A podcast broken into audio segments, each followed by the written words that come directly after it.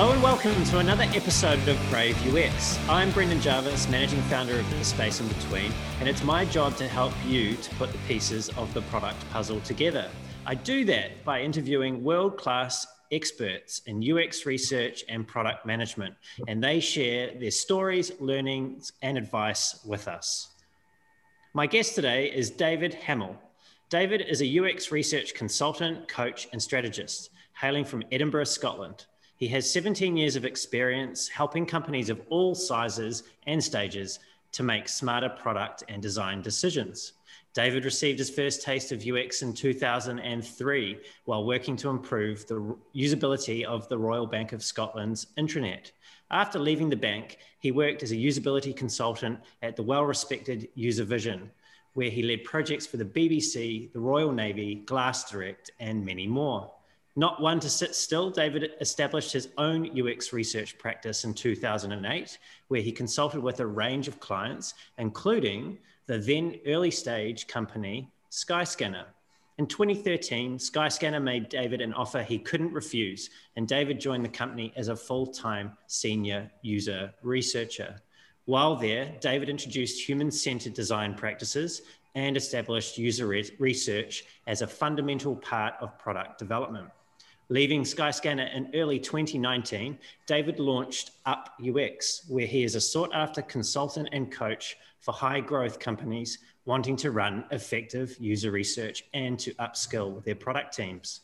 An active contributor to our field, David has spoken at events such as Northern UX and Product Tank. He also authors a blog on Medium, where he's had his posts featured in many popular channels, including UX Collective, UX Planet, and The Startup. David has also recently launched a YouTube channel where he shares insightful and practical UX tips. David, welcome to the show. Thanks, Brendan. Uh, it's good to be on it. I'm, I'm quite impressed by that. You, you, you, mentioned things that I'd forgotten. I'm sorry, my, my coffee machine's just about to turn off. So research you're, is essential. You're going to have to just endure that. Yeah. No worries. Early morning I'm glad you're getting fueled up on coffee. We've got a big, a big sort of uh, list of topics ahead of us that I'm sure our audience will be really keen to hear from you about. But before we get into anything that's too too heavy, uh, well, this could actually go the other way. Um, and while this isn't a show about football, I have to ask: Is it Celtic or Rangers? Actually, so Celtic and Rangers is, are Glasgow teams. And well, most of the people in Scotland either support Celtic or Rangers because they're the only real good teams. Uh, but but I'm a I'm a Hearts supporter, and that's a, that's a um, that's a, an Edinburgh club for, for those who have no idea who Hearts are. I'm glad that we won't be offending half of Scotland from this point on. oh, well, we'll give it a shot. Hey, so look, un- unlike some of the other guests that I've had at the show on the show who have come to UX from um, HCI or from psychology, uh, I understand that you're a reformed marketer. What's the story there? Um, I started off doing a degree in economics and then realised it was actually quite a lot of hard work. And back then, I was a bit of a slacker. I, guess I maybe still am now. But um, uh, and then so I transferred to marketing because it just seemed more fun, more interesting.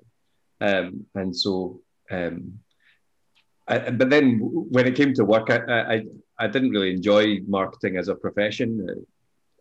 I mean, I, I don't want to disrespect any marketers, but I, I just didn't enjoy it. Uh, no, I'm so not listen to this anyway. yeah. So, so I, I ended up, uh, I ended up sort of teaching myself web design uh, because back then that's that's the way people learned web design as they taught themselves. There were no there were no degree courses or anything on uh, on these things, and then that sort of progressed me towards kind of um, working at RBS, and then at RBS that's where I, I um, or Royal Bank of Scotland for people who don't know what RBS is, uh, and and sort of picked up sort of uh, user experience, user centered design, whatever you want to call it. Um, yeah, I understand that you were you had a bit of a reputation for asking annoying questions like, "How do we know any of this stuff is going to work?" Yeah, so I used to I used I used to ask that, and then and then sort of realized there was a job in that.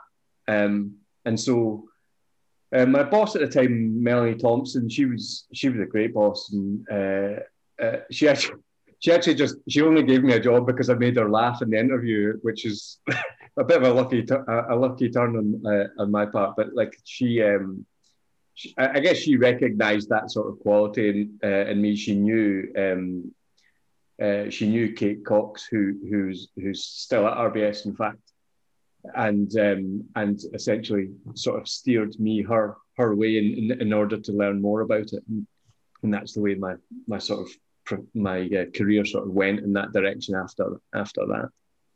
Yeah, so it sounds like Kate was quite important in in your sort of entry into the field.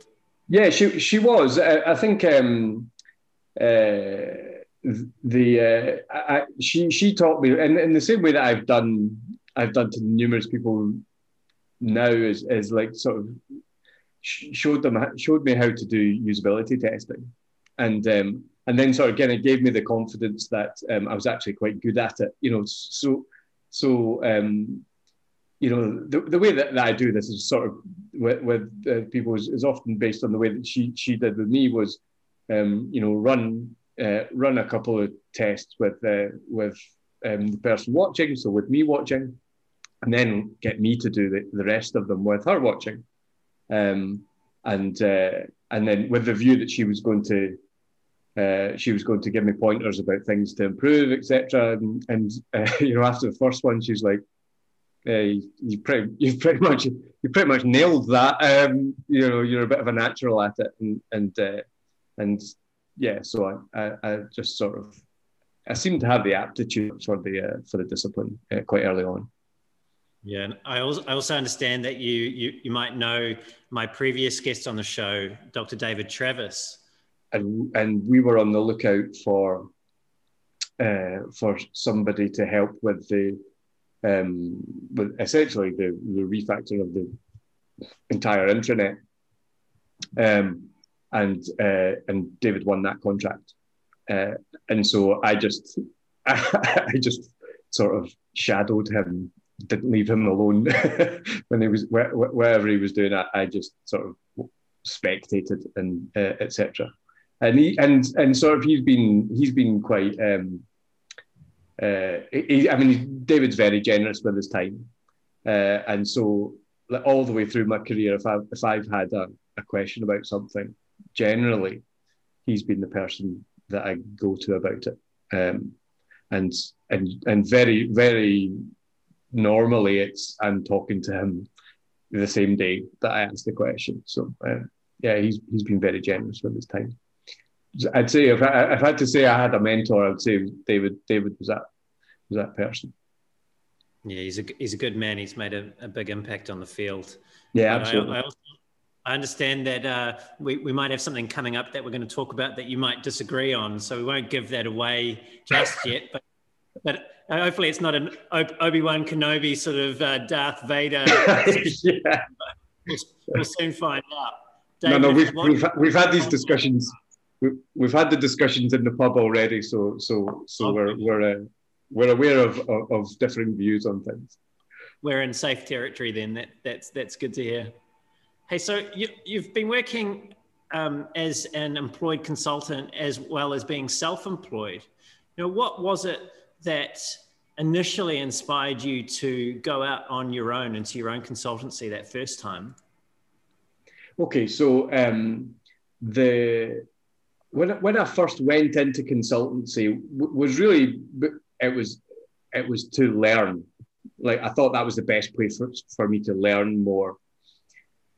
Um, and uh, and that, that, that turned out to be true because you just get a, a, a massive range of uh, a massive range of of different projects to work on. Um, it's uh, it's a great way of getting diversity of experience.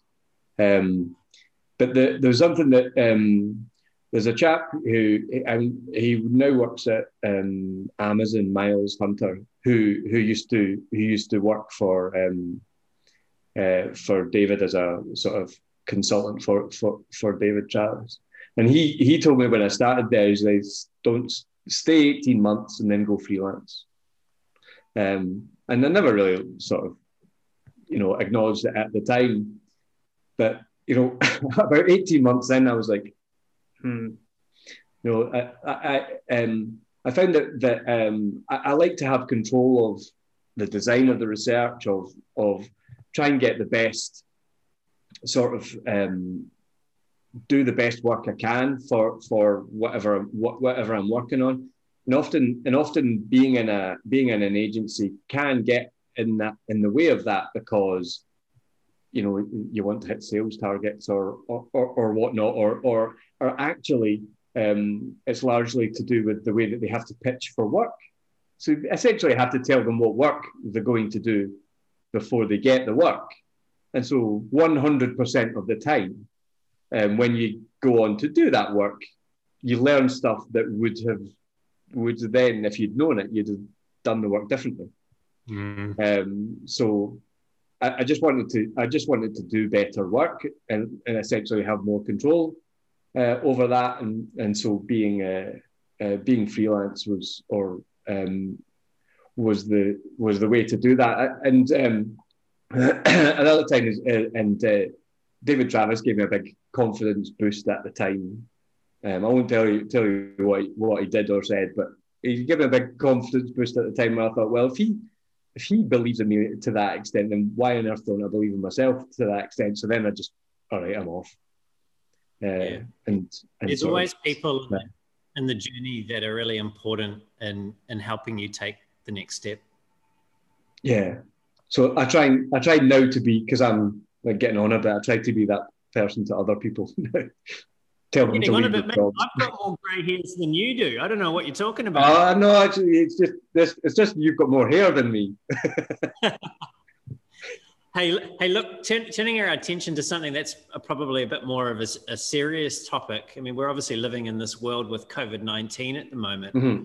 and um, it's having devastating effects around most of the globe.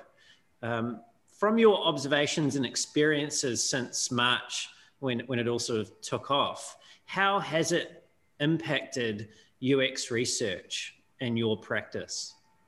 The biggest impact that, that I, I guess it had is what I used to have was um, live observation from, from a client's office. Um, so, for example, quite a lot of the research I do is, is on Zoom, pardon me, um, but I don't want to have a Zoom call with 25 people on it and one participant. That's that's just like not on for, for the participant. So what what I would do was was have um, I'd book a meeting room at the client's office. You know, have a have a Zoom call from there. It was muted, no no camera, etc., and it was just the meeting room. And really, just that would be the only observer in the uh, um, in the in the session and so that means a lot of people could live live observe without the person feeling that there was a whole, there was a, like a ton of people on the call. Um, now now because more often than not the clients are at home, then I'll, I'll say, well, you can have one person observing um, live. Everybody else is everybody else is watching the video uh, type of thing. That's that's maybe the the, the bigger impact that I've, that I've had. David, um, uh, Travis shared with me some concern about the use of um, unmoderated usability studies mm-hmm. Um, because he felt that the um, overuse of those studies um, took away from that observed experience because people were unlikely to sit through you know six or seven sessions in their own time and sort of replay in full uh, what it was that the person was doing what has been your experience with unmoderated usability studies and how have you found them um, in your mix of research methods? Okay, so um, my biggest use of unmoderated um, uh, sort of essentially usability testing, I guess it, I guess it was mostly, um, was during my time at Skyscanner. And so um, I was watching your your uh, interview with uh, Elizabeth Allen and uh, her her time at Prosper, I think it was, uh, was it just like ticked all the boxes of my Skyscanner. I was like, yep, yep, just nodding away. Um, and and part of that is that you're you're more in demand. You, you know, you're you're in demand, and and you and you basically have to choose the most important things to work on. Um, but the, but if you wanted people to be still be engaged in in doing user research, they're either going to go ahead without you, or um, or or or you can give them you can give them something to help. And so um, unmoderated usability testing sort of helped to fill that gap because um, I could help with that. Um, I, I could help with that without it taking up, without it being the thing that I'm working on that week. Um, you know, if I'm if I'm running moderated user research for some for, for somebody, I'm not I'm not juggling a number of projects at the same time because you, the context switching that's required to do that means you're going to do a rubbish job at it. Mm-hmm. Um, so uh, my head would be in one place at a time, um, and um, and unmoderated uh, testing helped drastically with that. And so a lot because a lot of people. So when you've got a, a, a tech company that you've got a lot of product teams, and I sort of joke that you know when you when you when you go and work for a, a, a sort of you, you get these you get these people who are who are like get to the top of their game and then they go and work. Sorry you, you must you, i i I, uh, I realize you you've probably watched some of my talks already so you must be used to seeing these tangents happen that i go off on one. Um so so when you when you um when you uh, as long as you don't do any ha- havering and let's tell everyone what havering yeah havering yeah. So so um yeah we'll come back to havering, but but yeah, this is a haver that's happening. Um, the the um, uh, you, people get to the top of their game at say design, and then they go and work at Google or Facebook or, or whatnot, and then they're they're working on on a settings menu in an app, and they're trying to affect something in some way. Um, it's sort of kind of my my idea of hell, but um, but but the um, but the, the, the research that's required to do that is, is fairly low touch. You know, can people change the sort of privacy setting in this menus? You know, that's that's unmoderated usability testing fodder if ever I saw it. Um, and so the the um, so it allows it allows uh, an overstretched uh, UX researcher to to satisfy sort of lower level importance projects um, without them doing nothing and just like doing it wrong or or or, or making a big faux pas.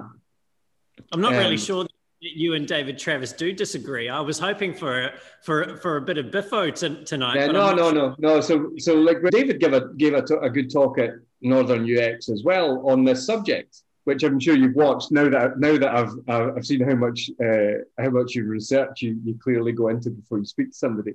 Um, but uh, the um, and that's that's what he was essentially talking about. But but uh, I think we agree. It's it's just the, it's just the fact that um, he has reservations about it, and uh, and and the the message that I get from David is don't do it. I have reservations about it but my my message is do it. you know, uh, do it, but but just don't rely on it alone. Um, and so so one one thing that I, I pick up from a lot of uh, sort of um, more experienced UXers is um, this uh, this view that um, they're under threat, that, like the disciplines their work is under threat, the value of their work is under threat because there are these cheap rubbish methods um, that are that are threatening them. If they if they really are cheap and rubbish, then they, they're no threat. Um, because you know, in my experience, I I I, um, I often um, I often end up working for a company that initially thought they had no need for somebody like me because they had it nailed. They'd they'd ha- oh no, we've hired a UX designer. We're we're good. Um, and then did like you, did you make months, them laugh in the interview again? Sorry, make them laugh in the interview again. yeah. so so the um, you know people realize when the when the results well the the companies that I, I'd like to work for realize when they're not getting the results that they're after. Um, there are other companies that do UX as theatre, you know, they're, they're always going to do the same thing, but UX is part of the theatre that gives them all the, the, the sense of security that they're doing it well. And they then release stuff that's not that good. Um, but but other companies realize that they're not getting the results that they're after, and they're wondering why that is. And often it's because that they're not doing it very well, um, and then they need somebody to help them. Um, so if if you're truly if there is truly value in the in the work that you do, then it shouldn't go out of demand because because a bad a, a, a bad approach exists. Um, you know, the other thing that I'd say about about um, I'm not sure how well I I'm not sure how well I articulated that, but um, the, uh, the the other thing about that is, is people people um, like practically every client that that I, that I work with, if they've been using unmoderated testing, I, I sort of ask to watch some of the videos because it's generally like the, the way that they've approached it generally quite um, low low quality, um, and and they're all, they're often making a lot of the same mistakes. Um, what would some of those mistakes be? So, I knew that was going to be the next question. We've got to steal the thunder for a for a, a blog post, but but like since, since you asked, uh, since, since you asked, um, the first the first and most widely spread one in uh, in unmoderated um, uh, is is either no screener questions or bad screener questions. And um, so they've just used the demographic filters and then they're asking somebody to, to use a, an accounting platform or something like that. And then, and so, you know, Moira, Moira from Moira from Bo'ness, who works in a sweet shop, is trying to use is trying to use an accounting a bit of accounting software. And like, well, that's that's not your target user, is it? Um, unless Moira from the sweet shop in Bo'ness, you know, owns the sweet shop and has accounting software, then she is. But um, but the the um, so the so no screener questions, but but mostly it's bad screener questions. So um, say for example, you you you're you run a website that sells cars. Um, and so you think, well, we'd like to talk to people who have done this before, or or actually who are in the market for a car just now. And so they add a screener question saying, Are you looking to buy a new car? Yes or no.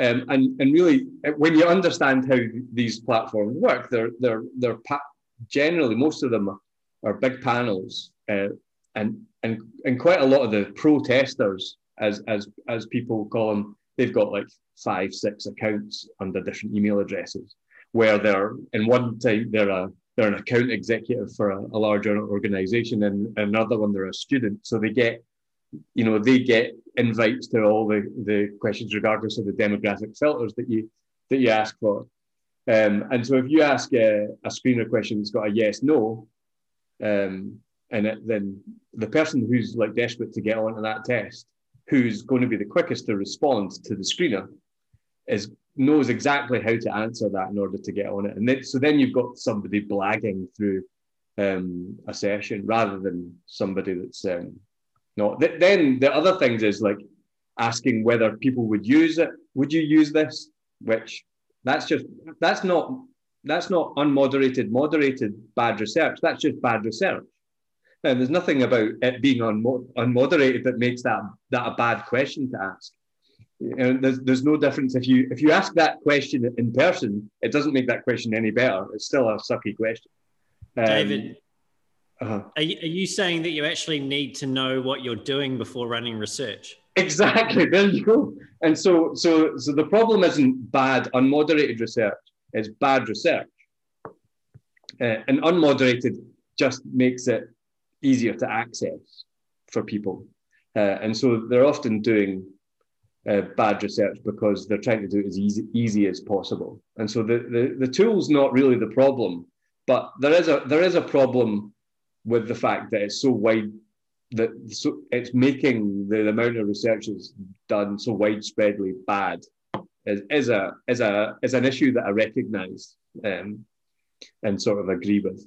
Um, but mm. I, I, I I'm quite I'm quite a fan of um, uh, using using those tools, but it doesn't it doesn't really replace, you know, uh, you know, an in person test. But but there there there every every every um, approach you take has benefits and, and drawbacks.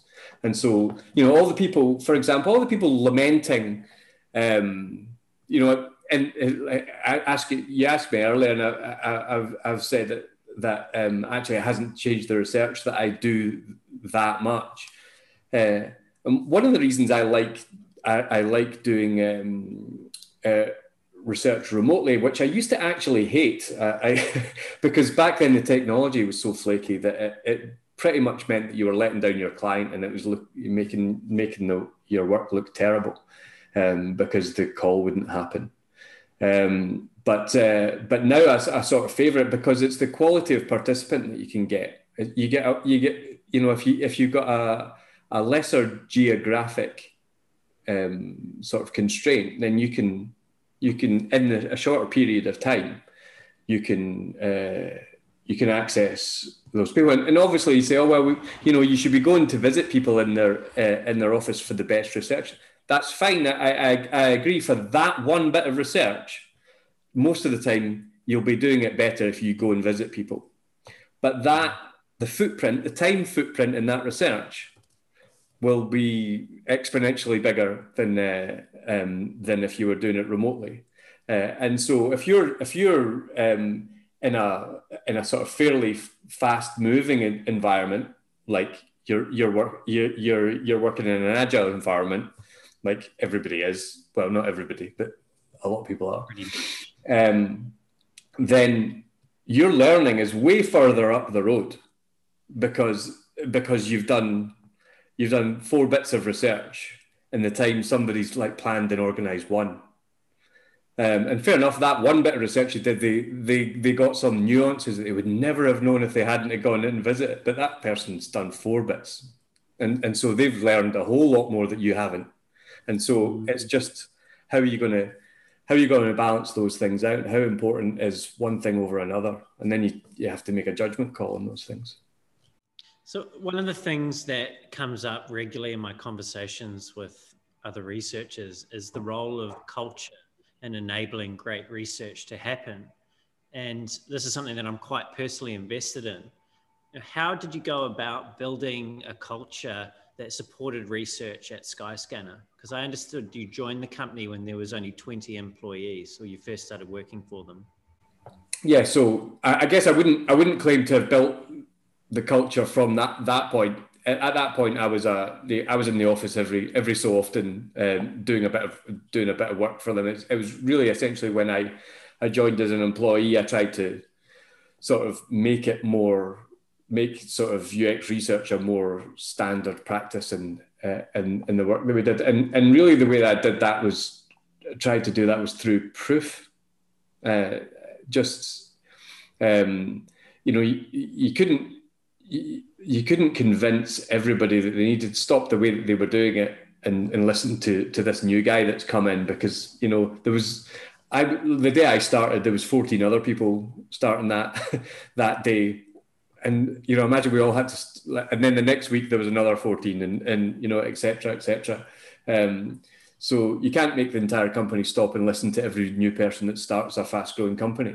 Um, but uh, I, I, just started with proof. So, so like I would, uh, I would, I would sort of stick my nose in the places where where I think I would have the most impact, um, and uh, and then try and prove that this that this was the approach that um, that that worked. And then, so when you've got like uh, back then, a, a you know, say a dozen product managers, and they're wanting to know why you know, this product manager X is getting, you know, getting such good results.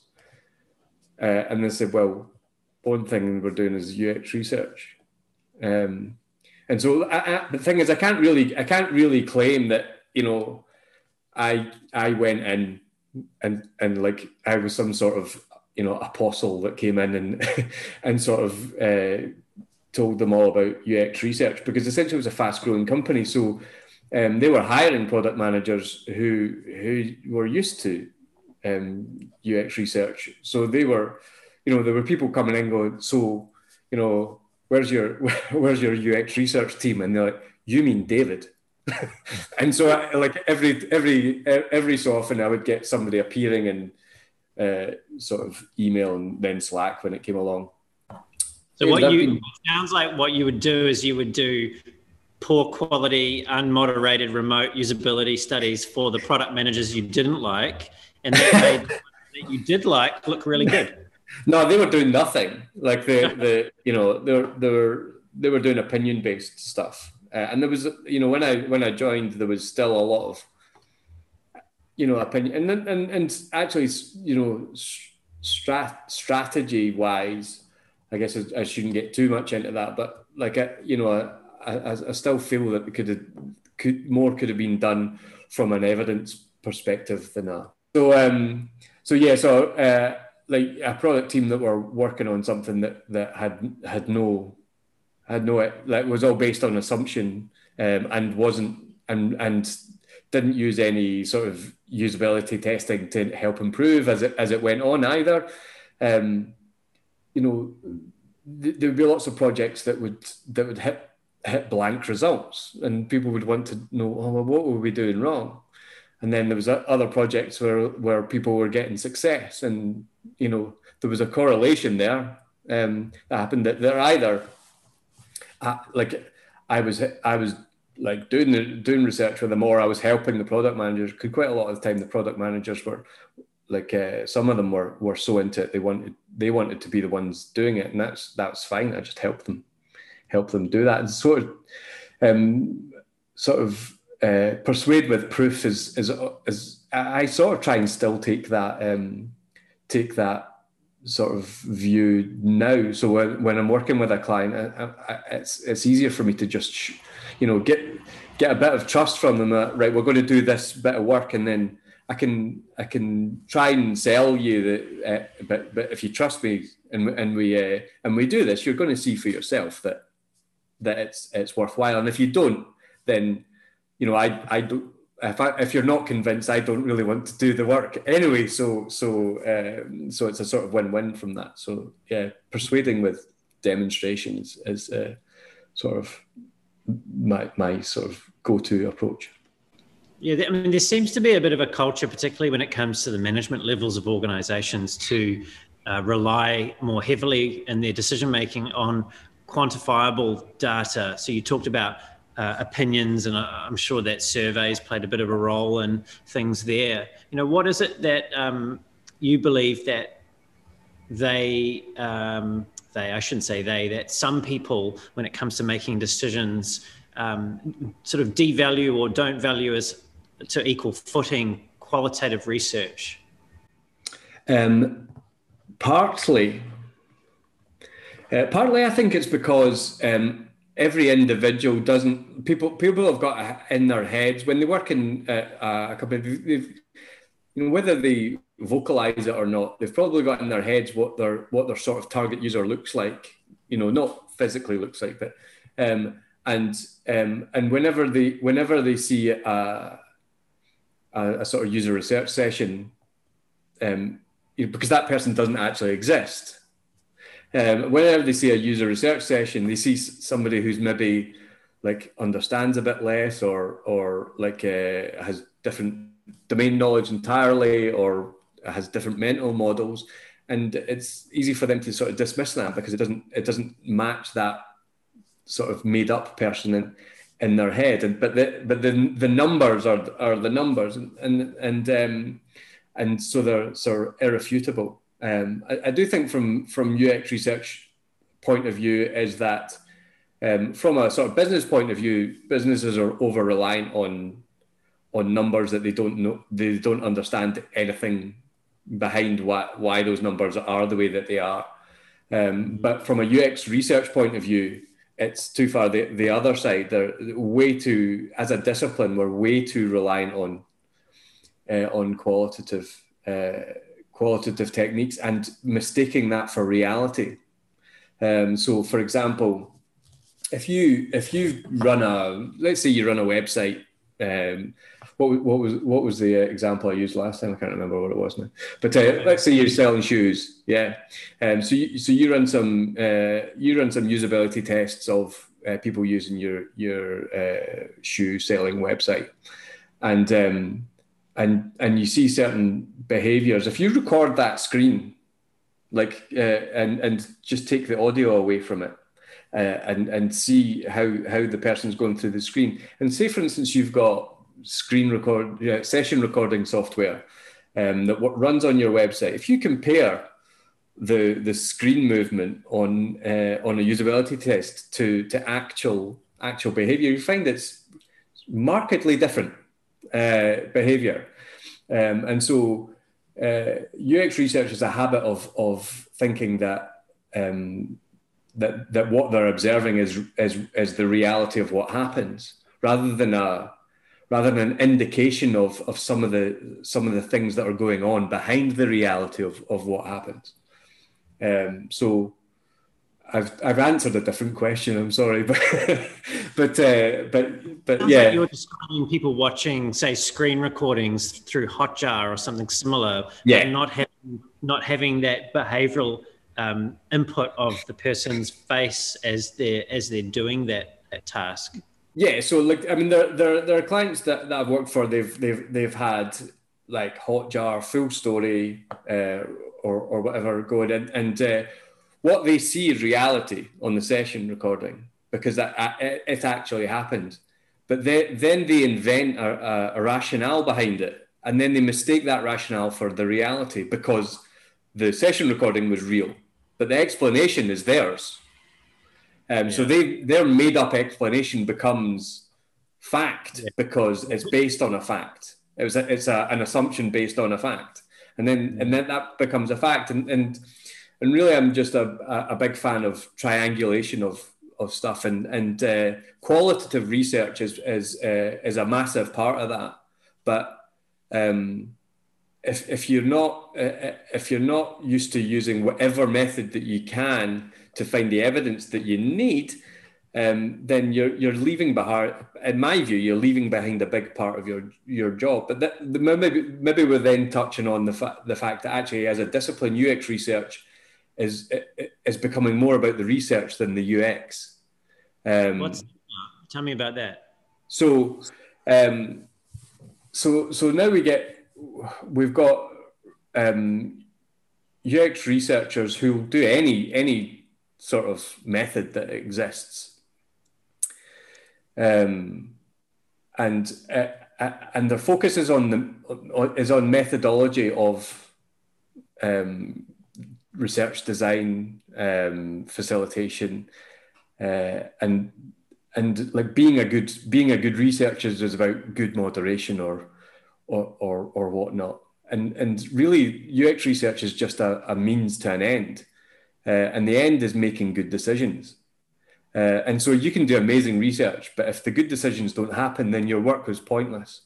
Um, and uh, and so uh, I think as a discipline, we we we just kind of dwell too much on, you know, cognitive biases and uh, you know, etc. Cetera, etc. Cetera, trying to sound pseudo-scientific, not pseudo-scientific, but but you know, you know what I mean. But um, to to try and elevate our elevate our status, uh, but not actually, you know, helping people make decisions. Because you, you could have done an amazing research, and if it doesn't, but if it doesn't, but if nobody makes the decision with it, it's like a tree falling over in the wood when nobody was there. You, you, you know, talked about uh, helping you know product managers with research at Skyscanner. So it sounds like what you're talking about here is making sure that the uh, outcomes of research get implemented? What are some of the things that, uh, as a researcher, you can do to assist the product manager or whoever is in charge of the design decision to make the right decisions? So I, I think to begin with, it, it need, you need to you need to begin with by um, by trying to track what like what you what you found, what was done, and then the outcome, um, rather than do the research walk away. Um, because you never you can never help anybody with anything if that's all you ever do, because all you do is research. Um, you, you didn't track the decisions that were made. Um, you didn't track the impact of those decisions on on the the sort of business outcomes. So you can't you can't actually give any advice um, mm. unless unless you unless you know you know doing this doing that doing that you, the the product manager has a better has a better view on that than you because because they they've they've had to make decisions like that and they've seen the outcome of decisions like that. Um, and uh, and so you're not really in a position to advise that product manager um, if all you're doing is research and then chucking it over the wall or or actually allowing them to analyze it themselves and then walking away and doing the next one. Then all you're good for is research is facilitating research and and and if that's if that's the um, if that's the sort of job that you want to do, then that's fair enough. But you, at some point, you're going to come across somebody who needs a bit of help. Um, and so, yeah, so going for, you know, tracking the reason for following the decisions that were made, seeing what the outcomes were, then allows you to give better advice. In your last blog post, you spoke about company leadership spending less time in front of you as they yeah. grow as the company grows. And you know people put in layers of management in between the founders and um, and and the user the customer. If they're successful if if the founders or the, the, the management are successful and the company is growing and making money by them not spending time in front of users why should they? Um, because there's always somebody else coming along that's trying to eat your dinner or breakfast or whatever they call it yeah. So um, you you become the incumbent, and then you're like, what? How are how are these other companies able to come up with this sort of kind of better way of this, that, and the next things? Like, well, because they're the version of you ten years ago. um, is essentially uh, is essentially the answer there, um, because it's it's uh, you know the, the, the layers of the layers of management uh, uh, is one is one thing that inhibits it because every every layer of management wants to have an input on uh, on something. So um, people talk about autonomy of like you know product teams, and it and it doesn't it doesn't exist as much as as much as people sort of pretend it it does. Um, and so like every layer of management wants to have their input of of what should be done. And before you know it, like, you know, people who are nothing like uh, your users and uh, have absolutely no contact with your users are the ones that are calling the bigger shots, um, rather than the, the people that are are spending are spending time trying to learn about it are, are the ones that aren't really getting listened to anymore. Whereas a, a, a you know a founder, uh, a founder will will generally be all over um, sort of understanding what user needs uh, and behavior are. Uh, but uh, but after a while, they'll just get too busy, and then it's what happens after that that can dictate. Um, you know how, how user centered the, the company remains. I'm sure there are some big companies that are that are still like, you know, really uh, sort of really user centered. I just haven't come across them. Yeah, and I, I, I, think it's probably fair to say that there's quite a few founders out there that would have um, been doing their own user research, possibly guerrilla user testing at the local coffee shop. Um, you know, that's fast and it's cheap. What isn't to like about that method? A few things, but but the for us for a startup founder, um, is usually more often than not your um, your product's new it, it you know it's a, it's a new concept that doesn't exist uh, or hadn't existed until you came up with it. So there's a there's a, also like there's an incumbent approach of of of doing doing things that that's not the way that your your product does it, um, and and so you can uh, you can sort of see how how sort of approachable the usability of of what you've got is to the average coffee shop dweller. Um, but that's that's only a minutiae of the user research that you need to that you need to do. And if you're making all your decisions based on talking to people in coffee shops, then you're not talking to the and you're not talking to the people who are next most likely to adopt your product. Um, and so, and the adoption of, of these new things.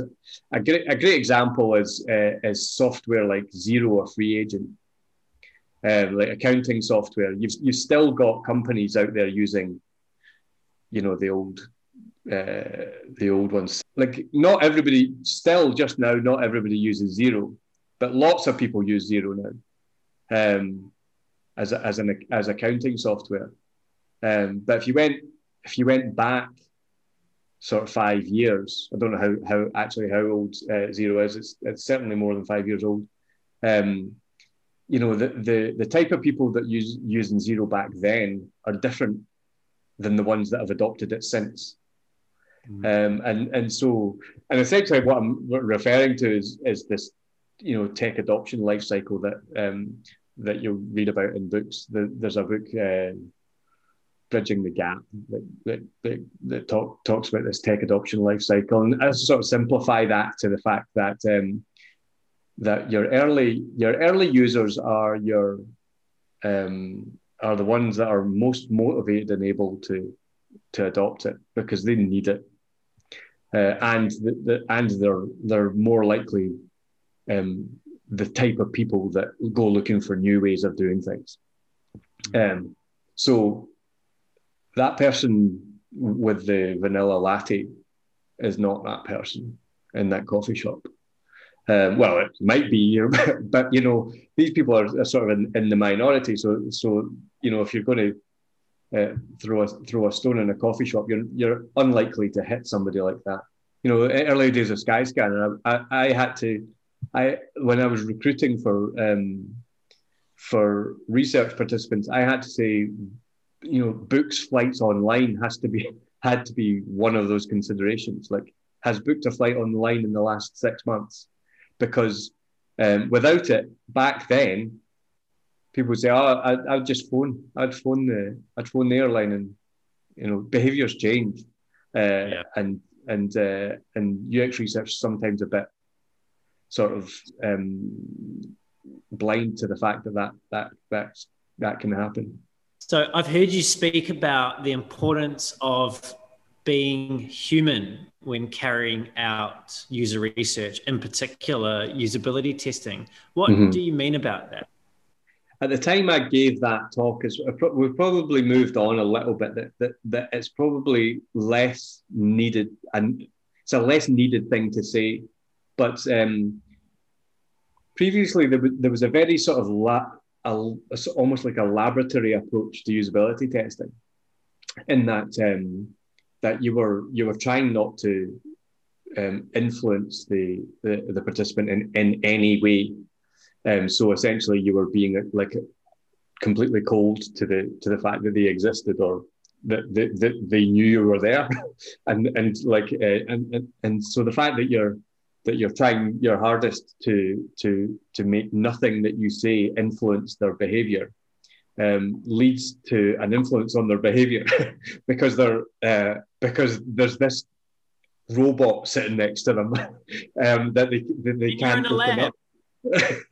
You're in a yeah. lab. It's not. yeah, exactly.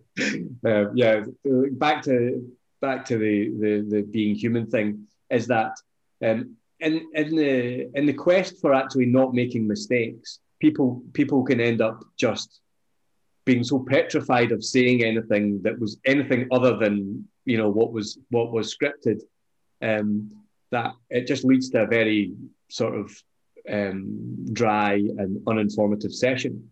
Whereas um, if you relax and make mistakes, because you know so long as you you you're aware of the mistakes that sometimes you say something like, oh, I shouldn't have put it like that, or, or, or whatever.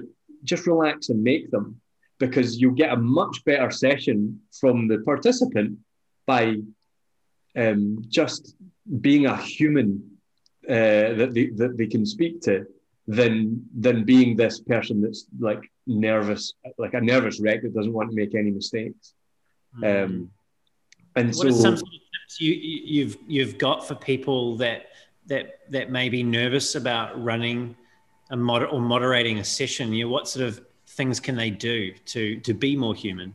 Moving away from uh, everything being sort of rigid to everything being sort of well, flexible and but but just having direction. So what so so to begin with, for example, you might need an introduction that um, that's word for word, like because you because you've you've not got it in your head to say it. Um, so you for, for your for your purposes, you need to just read it out.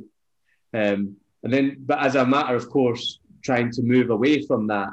So then the next thing you can do is, do is write yourself a list of prompts.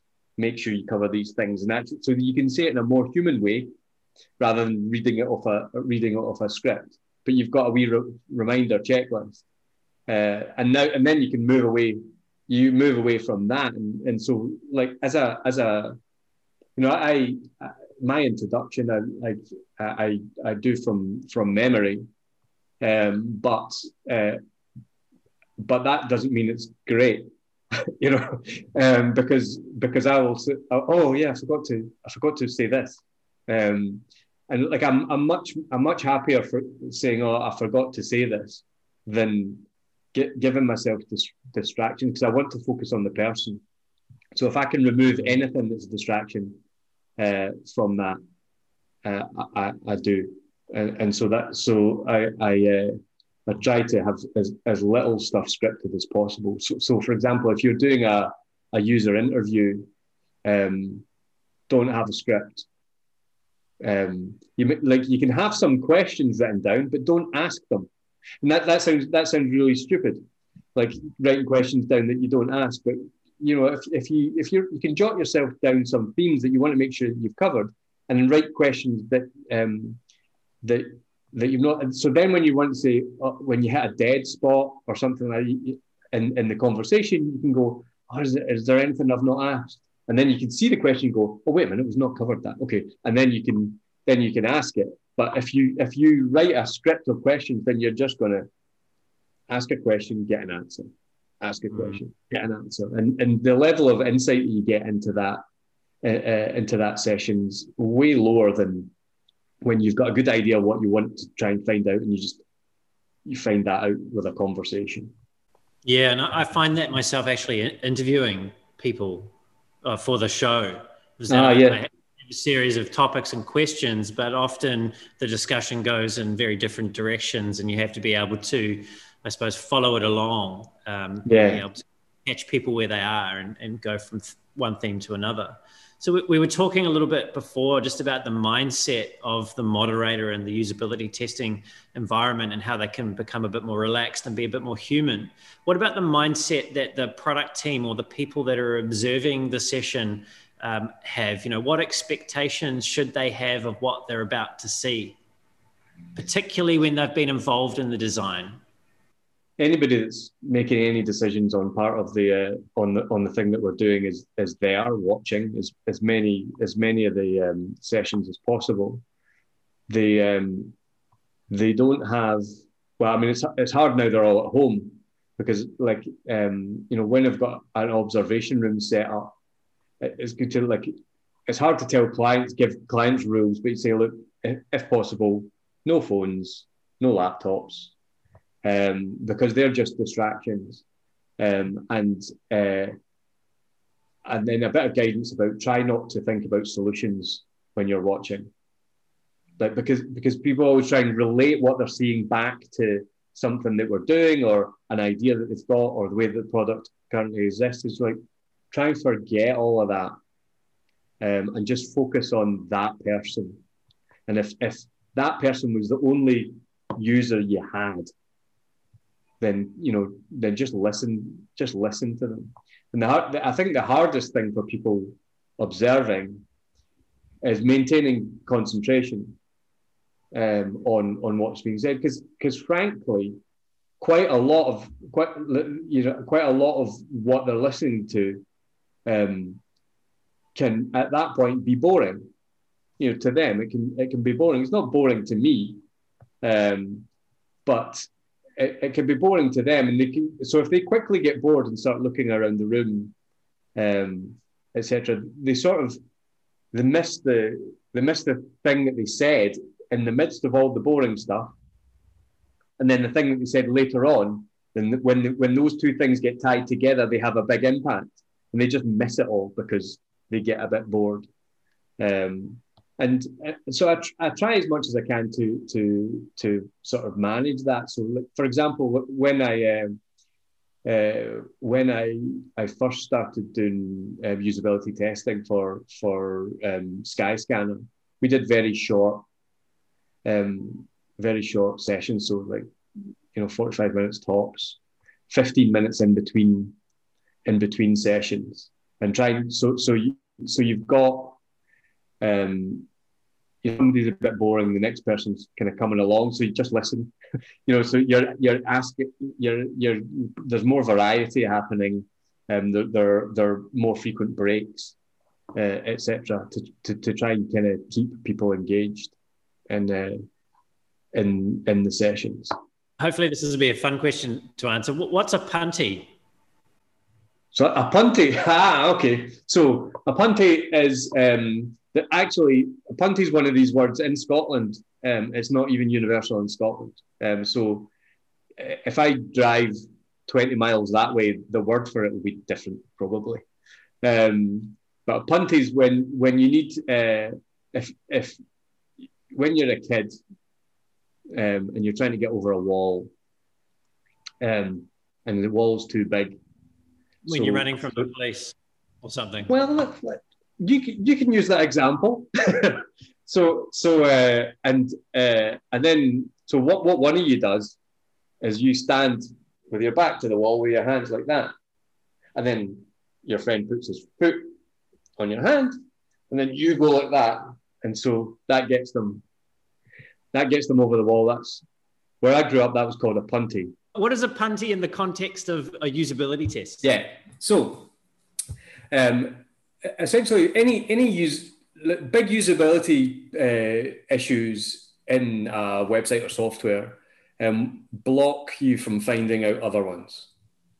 Um, so they dominate the session to the, to the extent. This is why you should do it iteratively. Um, uh, you, you know, you, you you fix those problems, and then you find the, the next ones. But uh, in a session, once you know something's an issue, you can either sit, sit there and watch watch them stew in it uh, for, for, for ages and be true to the be true to the not influence the session thing, or you can give them a punty and uh, get them over the get them over the wall. So you basically just get them beyond that bit.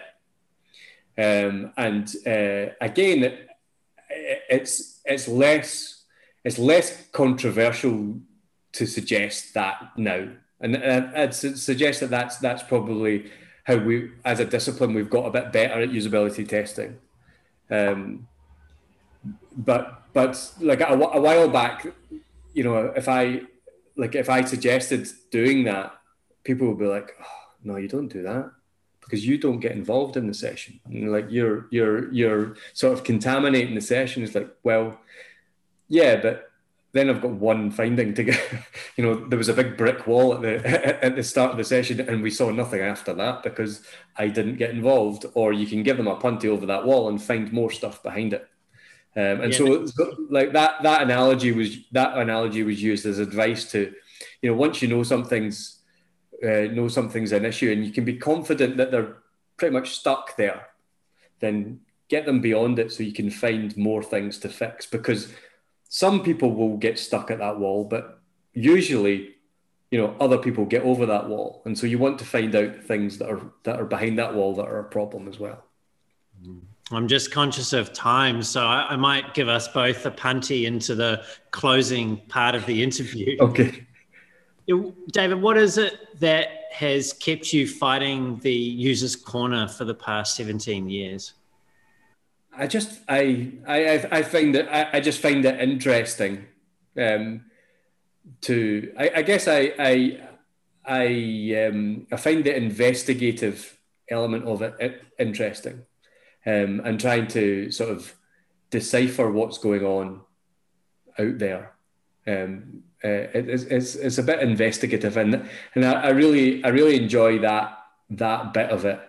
But I I also um, I'm easily frustrated by things. I like um, things that don't. I have low pa- patience for things that don't work, um, and and so um, it just it just it feels like I'm making it the world a bit better. I'm making fear of those things um, in the world, uh, and also um, I've I can then turn that frustration into a sort of benefit because I can I can I'd like decipher why it's why that thing's happening the way it the way it is. I, I, I just turn that frustration about things into my job. So it's it's kind of it sort of eases the frustration knowing that I'm putting it to some sort of use. Um, that's that's that's about the best explanation that I have for for why I keep going. The job's largely about observing behaviour, and you've observed quite a bit of behaviour over the years. What has been the single most funny thing you've observed as a researcher? Um, the the the one that that really got um, that got people in stitches and um, when when I came back into an observation room after people had been uh, had been watching the session and people and like the people were on the floor sort of laughing was was the lady who um, the lady who, who um, pronounced Pacific as specific. It's usually done the other way around. So when somebody says, uh, "What's the specific thing?" They, sometimes people say, "What's the specific thing that, you, you, that you're talking about?" Which is a I've never really seen it the other way around. So, so, and when you have a, a, a sort of desire to fly with Kathy specific, um, like, so she kept saying Kathy specific, um, and, I think they started calling her Kathy specific um, because, because she just kept saying Kathy, Kathy specific instead of Cathay Pacific as this, as this airline, and um, and I was just like, you know, straight faced all the way through it. And I came into the observation room and, and everybody was just on the floor because you people when when you say it once, it's like, oh, that was quite funny. But but they just when it keeps going and it keeps going, it's uh, uh, it's quite uh, it's quite funny. I think you've seen a couple of the other interviews, so this is probably not unfamiliar to you. But we we call this game "What's the first word that comes to mind?" Ah, yeah, I saw that with. David. So we're going to have three words. I'm going to say the word, and then you're going to tell me the first word that comes to mind. We'll go through them one at a time. Make okay. sense? Yeah. All right. So I'll say a word. You tell me the first thing that comes to mind. Here we go. Empathy. Ah.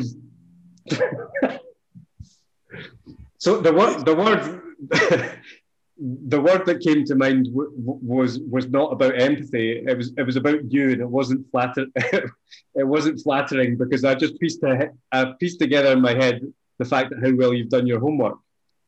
um, so so the word that I had in my head was is is a was a crude term for for for a sort of uh, fatherless child, shall we say? we'll move on. We'll move on to the, ne- the next word. I feel like a bit safer.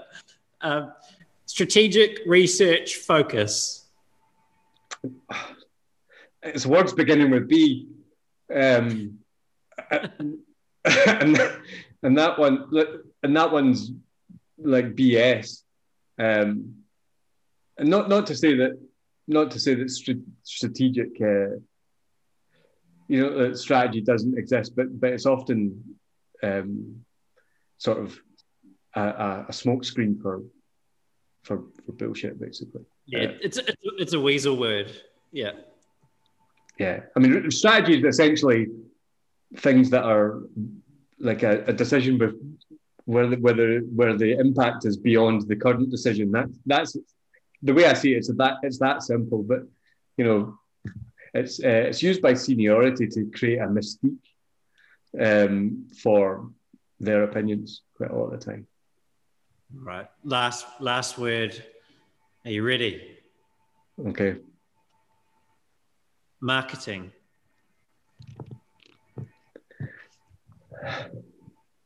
a word that still hasn't come in. Uh, just selling, uh, I guess, is is is essentially what uh, what what comes into my head just now is it's just selling. For everyone that's listening, David has an honors degree in marketing, and so clearly it didn't make much of an impact. Yeah.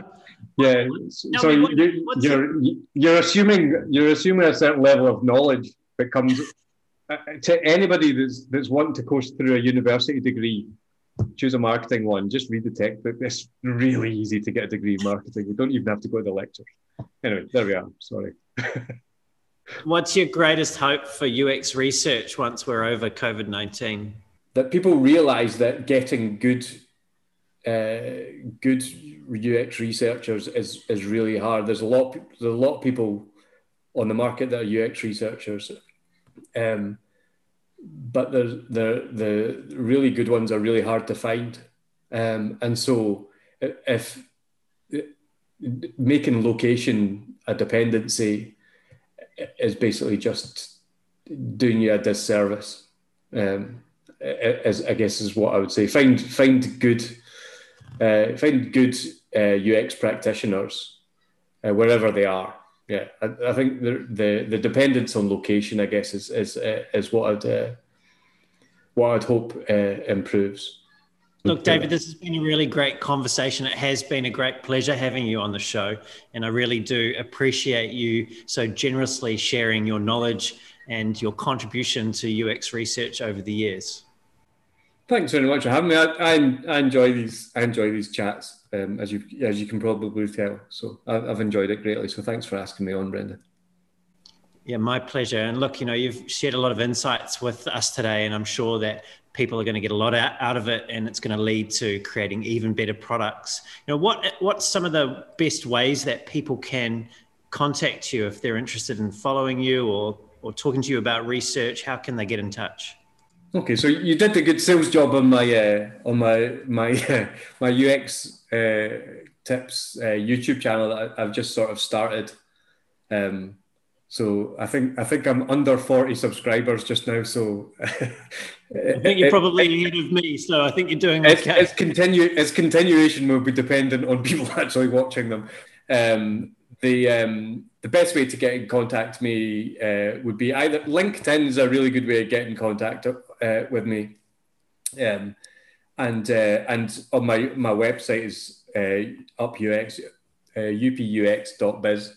Uh, and what what, I'm, what I've started to do now um, from uh, from the last couple of weeks uh, is is um, because because my, I'm I'm not meeting like I'm I'm working at home, not meeting people about is that you can you can if you if you need a 30 minute chat with me about something sort of UX related, if it's about your career, about about your um, about your business, your your ideas, etc and you can just book you can book a zoom call with me uh, from my website. So just um, you can just go to my website and uh, book some time in my calendar uh, from there you can you can also email me which is uh, which is this, this this latest technology called email which which which you can do from do from my website as well.